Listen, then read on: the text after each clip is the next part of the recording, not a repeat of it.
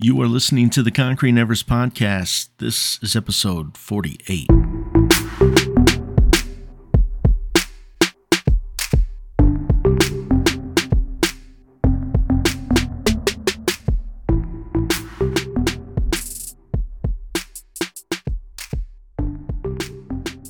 Welcome to the Concrete Nevers podcast. My name is Brian Talor. Thank you so much for choosing to spend a bit of your day here with me.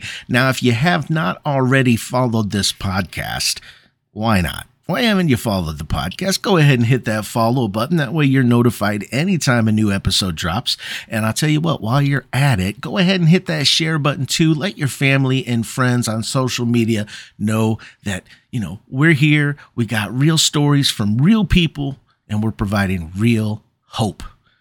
Now, today's episode's a good one. I have a conversation with Lisa Santiago McNeil. Lisa had to overcome a childhood full of abuse and molestation. She became a runaway at the age of 13 and dropped out of school at 16. She started using drugs and she started using her body. Well, you know, you got to do what you got to do. But she went on to have a 20 year career at IBM.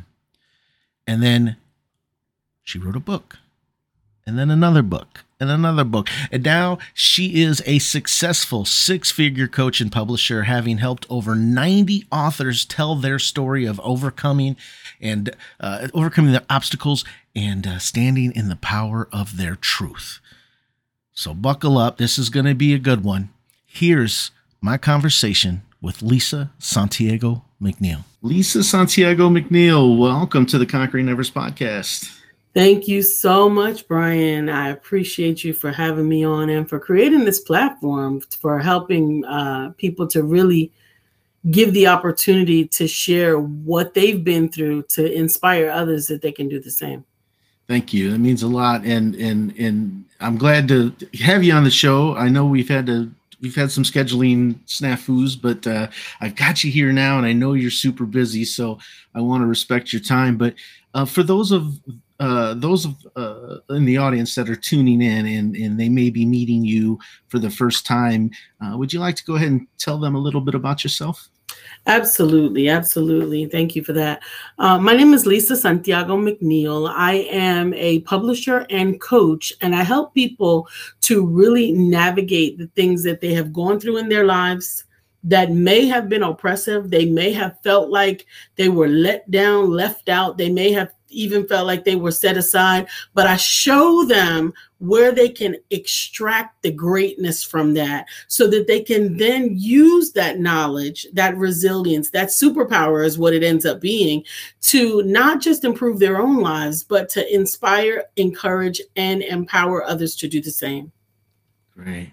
And and I know for you, having um, having talked to you in in the past, and and then the the, the biography that you sent, over to me. Um, your life has you, you've got quite the story to tell, um, and, and, and, you've been through a lot. And it, I think it's amazing to see where you're at today and and to, to feel your energy. Um, but let's get into that story a little bit. Yeah. What what has led you know what where was where did this path to where you're at today begin?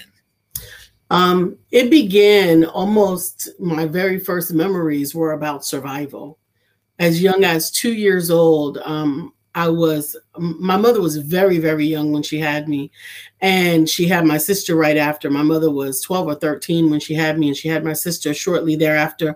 There was a season that where I remember that we were not being taken care of. Just in that period of time, we were not being taken care of. I think I was about two, two and a half. My sister was crying and uh, there was no one that was responding. And I knew that when babies cry, you give them a bottle.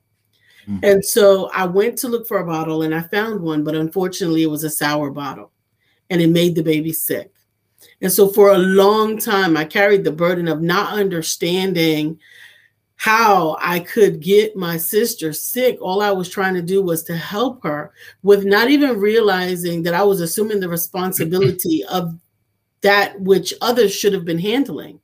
And I continued along that vein for so many years. I continued to be uh, trying to be the caregiver, the caretaker of almost every relationship in my life and also trying to just survive. There were circumstances when obviously we were taken from our mom because she was not taking care of us at that time.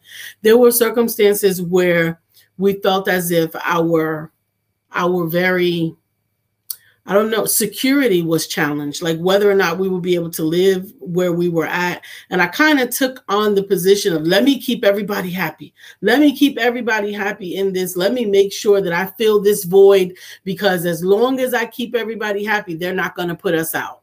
They're not going to kick us out. And I mean, this is young as four and five years old. And and it was a lot, but I don't think I realized it as a lot. It was a way of life at that time and so when I was taken advantage of in those seasons of just trying to please people and ended up being abused and being molested because you're just trying to be accommodating, you know, right. it was difficult to understand why anybody would do this to someone and how this could be the way that people interact with people. I didn't understand it, but I continued. I continued to do the best that I could with the circumstances that I had, having lived through the abuse and just living through all of these challenges until I physically couldn't take it anymore. When I turned 13, I ran away. At that point, I ran away from the uh, it was my great great grandmother that was taking care of me at that time and it was someone who was also in her care that was taking advantage of me at that time. And so I finally left, and only to find out that the world was really like this too, right? You're 13 years old, you're trying to survive in the streets, you're trying to live day by day, and you don't have money, you don't have a job, you don't have anything. You have to, at that point, sort of rely on what you do have. Well, what did I have at that time? I had my body, I had my beauty. I, you know, I had these things that at least I could use them to keep myself alive. So continuing the same vein that you started at five years old, continuing at 13 was going down that same path. Now, believe it or not, even though I ran away, I stayed in school for a couple of years. Mm. I stayed in school because I loved school. I felt like there was, it was an escape. At yeah. the very least, it was an escape but when I uh, hit the 10th grade, um, they gave me calculus. Hmm. Now, at that time, I was not just sleeping from house to house and doing whatever I had to do to survive, I was also working a full time job. Hmm, I was working a full time job in Burger King. I had lied on the application and got a job, and I was working from 4 p.m. to midnight and then taking the train home, doing homework, getting up, going to school, and doing it all over again until they gave me calculus. Now, they gave me calculus, and I was up for a raise at this job flipping freaking hamburgers, and there was nothing that calculus could do for this 25 cents raise that I needed yeah. to do. And I finally said, you know what? This is BS this is BS. This this school is not doing anything for me. I I can't I can't do it. I left. I quit school, but still because I something in me believed that I still had more to learn. I actually enrolled in business school. Hmm. Now I was in the 10th grade and I didn't have a GED and I didn't have a high school diploma. But for whatever reason, maybe this was back in the day, but for whatever reason, all they had was an entrance exam and they never asked for those other you know documents or anything like that. So i passed the entrance exam. I went to business school and i learned how to do business. I learned how to type on the computer. I learned how to do things. And i began to integrate those in some of my self preservation tactics right? So, sex and drugs is how it started out. As I built my abilities using my mind, I began to transition that a little bit. Still on the opposite side of the law. I mean, white, you know, documentation was king, trying to learn how to falsify things for people. I was doing my best to survive.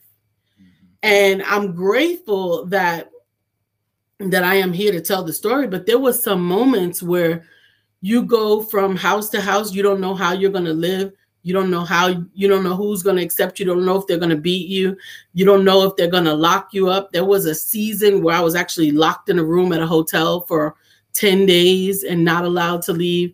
And so, you know, these experiences, now looking back at them, show me, hell, you've been through some stuff. I am monitoring my language, Brian. So please forgive me if I stop myself. It, it's perfectly fine. Yeah, it's perfectly fine. But if you can get through this crap, then yeah. you can get through anything men that would try to beat you, women that would try to cut you, drugs, alcohol, everything, just trying to survive. That was really mm. the whole purpose. It was not to to scam anybody. I was not trying to get over on anybody. I was just trying to live. I was trying to survive. When you when you left, when you had had enough of all of the the abuse and yeah. neglect that was going on, and so you're 13. That's pretty young to step out on your own. Yes. What, I mean, where were you at mentally and emotionally? Because I would imagine that that was a pretty scary moment to step out that door, but because you were looking to survive yeah. and and get away from it, so I, I see where the survival kicked in. But what did? Where were you at mentally? Did you? It's so funny that you asked that because now that I'm looking back on it, it's almost like I put the fear, the frustration, the angst, all of that was on pause. Mm. There, there was no time for that. I knew at that moment that I had to leave. And to be quite honest, when I left at 13, it was more because I had gotten so fed up that at that point I was scared of what I might do. Mm. It wasn't so much that I was scared about what would happen to me. I was scared at that point of what I might do. How dare this, you know, person consistently push themselves on me or all of the, you know, it just came to the point like you there's no going back. I can't take this anymore. And I do believe that later on, I finally had a crash or a meltdown, if you will, as a result of those experiences. But Brian, when you're going through that, you got to stay about surviving. Like you don't have mm-hmm. a moment to feel the pain, to feel the frustration, to feel the anxiousness and the agony because you're trying to figure out how to continue, how to get out of it, or how to act like it's not even freaking happening. Right. You know? Yeah. So that was I, one of the challenges for me. And it, and it's amazing the you know the strength that you had at such a such a young age. Um, even you know just thinking about survival, I, I wonder how many how many kids at 13 would be, you know, would have that sort of mindset because I, I, feel like that would be more of the exception than the norm for people. Yeah, except for those that go through those circumstances. Yeah, because say, I, I was surrounded by um, it. Even looking back, some of the some of the kids that I grew up with, eighth grade. We look back, we talk about that now. We're we're in our fifties now. We were adults in the eighth grade. We mm. were adults figuring out adult crap yeah. We were not the same as these kids. We had to parent ourselves. We had to provide for ourselves. We had to protect ourselves. We were not the video game kids. We were not riding around to find out who's playing the next game. We were 13 year old adults. Yeah. You know, it was crazy, even as we look back on it, because I have had conversations with a few of them. Some of them we forged lifelong relationships and and with um, Facebook, you find everybody again, you know. But um, it really was there wasn't time to worry about it at that time. There wasn't so you, time. You never really got to have a childhood then. I mean, no. you you were pretty much you you had to learn to be independent at you know two and a half three years old yeah um so you you got through a couple years of high school they then started to throw some of those classes at you that just didn't make sense for you um you went to business school. So where does life take you from there?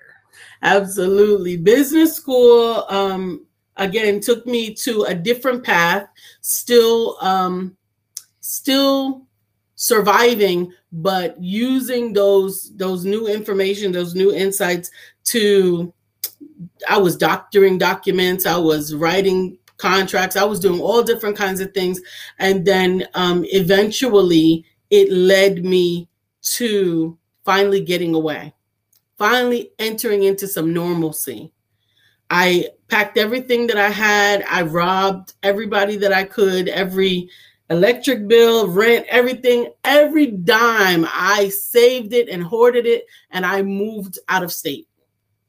And when I moved out of state, and at that time I was still using drugs, but I just needed to change. Right. And at that time, I moved out of state, still with a U-Haul, still with my drugs. I'm actually using drugs on the road to my new location. And finally, God says to me, because even though I was estranged from the world and probably any formal type of religion, I think I had a natural relationship with God that I didn't exclude him from my crap. I didn't blame him for it, except for that one time when I was 13. I didn't blame him for it, but we kind of still dialogued. And I remember on that road saying that I am going to start something new. And I audibly heard God said, you taking the old you yeah. on a new journey. Mm. And I and I heard it. And in that moment, I don't know if this is offensive to anybody, but I had an eight ball of drugs, an eight ball of cocaine. In that moment, I folded it up. I handed it to the person that I was driving with, and I said, I don't use drugs anymore. And I've never used them since then. I've never wow. used them since then. I've never picked them up since then. And that was the transition, like uh, the Apostle Paul, that was the road to Damascus experience for me. You can't take an old you on a new journey. Right. And it was like a lightning bolt. It was like, wow, it was like crazy. I moved to my new location. And um, within two days, I got a job I got an apartment within two days, and all of the money that I had taken with me and whatever experience that I had, you know, from the business school, I got a job as a receptionist and then went on from there to get a job corporately. I worked for IBM. They picked me up uh, for six months as a contractor, and they hired me after that uh, six months with an amazing salary and I moved up through the ranks there, never went back to drugs, never went back to that same lifestyle. It was amazing. It was an amazing journey. And what was even more amazing about that uh, 20 year journey was when it ended. It ended abruptly. You would think that I had everything that I needed. I had come up my Cinderella story, right? I had already turned the corner and I'm in this great job and I'm moving up the ranks. Incidentally, I gained more credentials at IBM that they paid for, all of this schooling education that they paid for. And then uh, they were helping me with lots of different things that I wanted to do because now at this point, I'm grateful that I'm alive. I'm grateful that I've turned this corner, right? So I'm doing these uh, nonprofit things, nonprofit organizations, and everything. And finally, I again hear the voice of God who says, when will you trust me? Come on now. Mm. When will you trust me? My entire life has been without a net. I don't have a dad to call and say, Hey, can you help me with my rent? Or Hey, can you help me with the car note? Or Hey, this, you know, nothing, right? I have been having to rely on resourcefulness mm. from the beginning. And when I heard audibly again, when will you trust me? And that it was time to leave IBM behind. Mind you, all the people who are like, girl, you don't quit that good job. Right. you don't leave those government benefits, that good job, and all of those things, right? And you finally get to the place where you're like, you know what? I gotta, I gotta continue to step. I got to continue to step. And that was when, that was actually when I left. And that was when I started this journey and when I published my first book because I had to make sense out of all that crap. Yeah. I had to make sense out of it. And along the way, you gain wisdom from the experiences that you thought were going to take you out.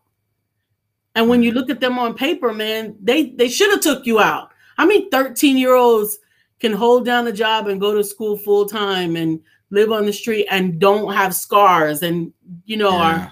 are are able to tell the story, right? How many 17 year old prostitutes have gone on to become senior uh, uh, delivery managers at IBM? How how mm. do you proceed if it is not because you are destined for more than the circumstances that you are in? Yeah.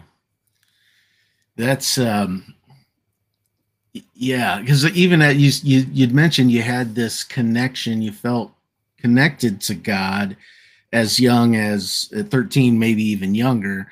Um, but it, until he spoke to you on that on that journey, that U-Haul journey to to to the new location, would you? I mean, were you engaged in like prayer or anything like that? Do you? Yeah, it's that's a good question, Brian. So I want to say, and, and I say this often because I respect all religions and I respect mm-hmm. people's mm-hmm. relationships with God. Mine, I was never introduced to God. I remember him always being there. I didn't know what the formalities were of it, but I knew that he was present with me, even when I didn't understand what he was doing. And that's why mm-hmm. I said when I was 13, I invited God to get the hell out of my life. Mm. I invited him to leave me alone because at that point, excuse me, at that point, I felt like if this is my life with you in it, I would do better if I was by myself. You know, at 13, not understanding that he was aware of what I was going through, but he knew that it was creating something in me that I couldn't get any other way. I couldn't learn this strength. I couldn't learn this resilience. I couldn't overcome these circumstances if I didn't go through these circumstances. Yeah. And so I don't know that it was prayer as as much as it was conversation because like I said, I don't think I, I mean I, I was I was raised with church and they you know they showed me church and and and all the di- a couple of different religions and then through relationships i gained other religions or whatever but it never transcended beyond in my mind this one-on-one hey god what's up? Why you why am i doing this now? Why you know this communication conversation was more transformational and transcendent to me than any of the ritualistic religious relationships that were introduced to me. I'm grateful for that because I think that I could have easily become agnostic or mm-hmm. um, atheist if it were only a ritual that was tying me or a tradition that was tying me to the true source of my strength, which I which I didn't even fully understand while it was building. Yeah.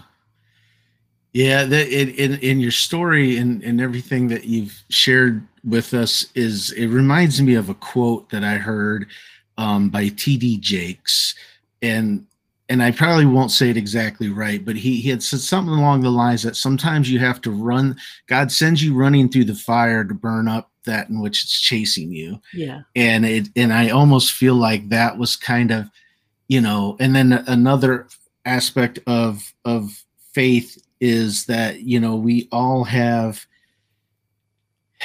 God will allow things to happen to us because we are the only ones strong enough to carry that burden. Like yeah. nobody else can carry that burden. And that's what i and i really feel like that's what your your story is. Even at a young age you had to go through all of this and you had to carry it. But be, because you were able to get through that and and you and, and, and you kept that fighter's mentality that survivor's mentality mm-hmm. you know god was able to then you know get you to a, a place where you were earning and, and, creating a life and then then on to doing what you're doing today which Absolutely. is a, an amazing thought let's talk a little bit about your your books and Absolutely. what what you've poured into those sure um so the the book that helped me to begin to understand what was going on is Discovering Your Why. Discovering Your Why, A Journey to Wholeness was the first book that I published that I wrote. And this really is a inside look at those stages in my life where mm-hmm. I felt like I was by myself, where I was using drugs, where my my my relationship was crazy, my marriage, my first marriage was was overwhelming. All of these different things where I thought these are not making sense. This is hurting me. This is crazy. And I know that there are other people that are going through seasons and stages in their life that they they're in the midst of it, they can't make sense of it. And so that's what this was. But it is not cute. It is not cute. It is it, was not accepted widely in some of the spiritual environments because I am an ordained pastor and I am a licensed minister. And some of those environments were wanting it to be more Jesus-y and more mm. yeah. goddish, right? And here's the thing until it was, it wasn't. And I don't want to tell a fake story. Right. Right. Yeah. So I'm not going to tell a fake story. I'm not going to tell you that and everything was blessed and all was great in the land. That's not the way it happened. It was ugly. It was hurtful. There was profanity. There was drugs. There was sex. There was, it was real. And so when I released this book, a lot of, I got a lot of pushback. Although it became a best selling book, um, it, the, the, the audience that I wanted it for. I wanted it for some of my sisters that were in the church that were still being oppressed instead of released mm-hmm. by the freedom and the power and the strength that they had in them, but we couldn't get it to them. And so, because the language was not accepted, hold on, I'm going to show you the other one. Sure. So, because the language was a little bit much for some people, I actually turned it into a children's book. And we call this oh, a not wow. just for children's book, the tiniest little acorn. Even as you shared with the story where God fits the burden to the back, right? This yeah. story is about a tiny little acorn that was crushed under the earth, that was isolated, cold, wet, and alone, and cried out in the darkness because it felt that it was forsaken while there was a beautiful pine cone that was above the earth that people would take home these pine cones and do crafts and hang them on their door and display them in beauty. And finally, the acorn cried out, and a mighty oak tree responded, Why are you crying? And she simply said, Listen, I'm tired of getting crushed and being left and being broken and being pushed down and being cast aside. And the mighty oak tree says, You observe well, but you understand not. Because mm. these conditions that you are in are the exact conditions required for you to become a mighty oak tree. Mm. And that pine cone will forever be known as the tree that will never be and it's just I've awesome. never wanted I've never wanted to I've never wanted to read a children's book more than I want to read that one now. So I've got to I've got to get that. It gave me goosebumps. Gotta get it because it, about it. It's that serious. There's so yeah. much misunderstanding surrounding the circumstances of all of our lives. There's so much misunderstanding because we think uh, all the glory and all the greatness and all the beauty, and that's the only side that we want. But you don't get to summer and spring without winter and fall. Mm, yeah. You don't get them. And so that was what that that was that book. That was the one that followed the um, discovering your why. This is actually the children's version of this, quite honestly, is what it is. And then finally, um, I created this book, Raised by Chickens.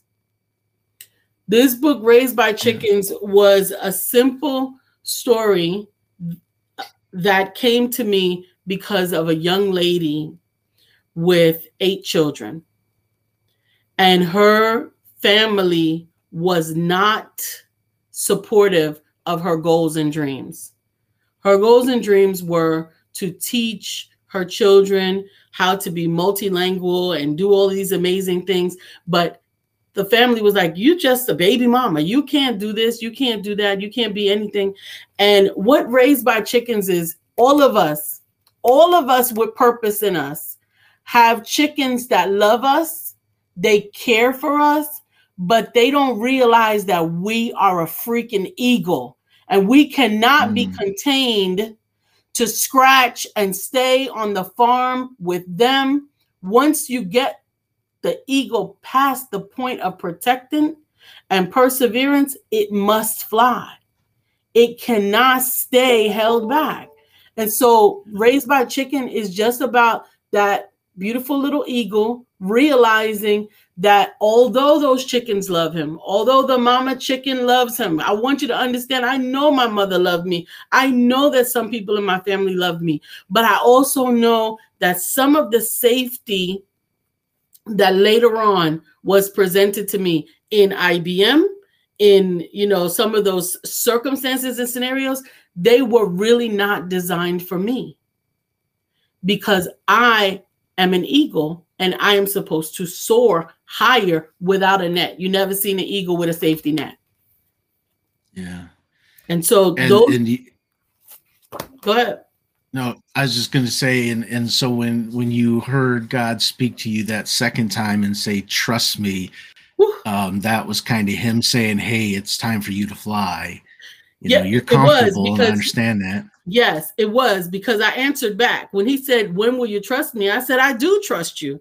God very audibly said, "You trust in the first and the fifteenth. You don't trust me." Yeah. I'm like, oh man, dang. because the truth hurts, right? You got to believe yeah. it. And so when it was time to walk away and to begin to develop a business of empowering others to tap into their truth and use that truth to help someone who would be left in pain if they didn't know you and know your story, they didn't understand that they could make it because somebody else made it, it became my purpose. It became like my chance to write everyone's story. And we've I've done with my company, I've done over a hundred um, authors now. I have 107 books published. I am still doing more every day. People are calling me to share their stories. Even with the advent, people are saying, Oh, well, you got all of these self publishing and all these other things. Sometimes you need help getting your story out of you, getting the process completed. And that is what I am here for. I am here to show you that your worth, your living is not in vain. And all those things that tried to count you out, all they did was make you stronger. How how can people find you? Because I, I imagine and I would be shocked if somebody listening to this episode doesn't is isn't sitting here going, I've got to connect with Lisa. So I I have the I have all your links, which I'll share in the description below. But uh, why don't we have you go ahead and tell our listeners where if they wanted to connect with you, learn more about you, or um, you know seek your advice in, mentorship, what what how how should they go about finding? You? Absolutely. The easiest way would be to go to my website, I am Lisa Santiago.com. And as much as you can read and find and all of that, I like to interact with people one on one.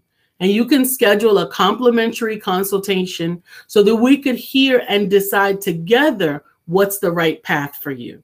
Whether it's working with me, whether it's working on your own, whether you just need support in your process, we can discuss that together. And I have lots of interesting information on there, as well as a free ebook on how to write a book that sells in seven simple steps on the website, I am lisasantiago.com, because I know that even though God is everywhere, I know that uh, in the Christian faith, it talks about um, sometimes you need to touch the hem of Jesus's garment, right? I also know that mm-hmm. sometimes you are the only garment that someone is willing to touch. Your experiences, you specifically, are the only experience that resonates with someone else that will allow them to say, I am ready, I can do this, and I am equipped. And so I think that we all have a responsibility to do that for one another.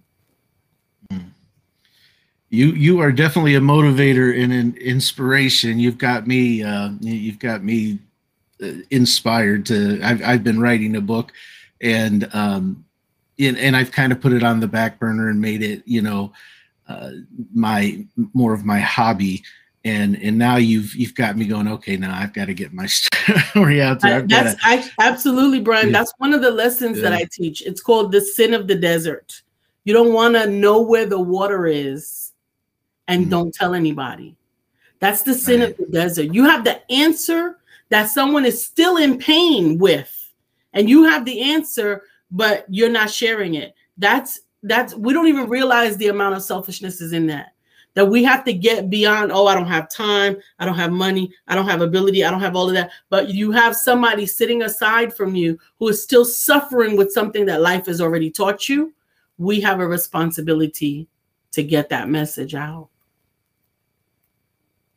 And i, I hope i get to help you with it. Thank you yeah, I you know you may you may you may see me uh, pop into your mailbox there on the website. I'm definitely going to check it out uh, more than I already have. And uh, yeah, but I I truly appreciate you coming on the show. I know you're a, a very busy uh, woman, so I appreciate your time and just sharing your story. It, it is a it is a hard story.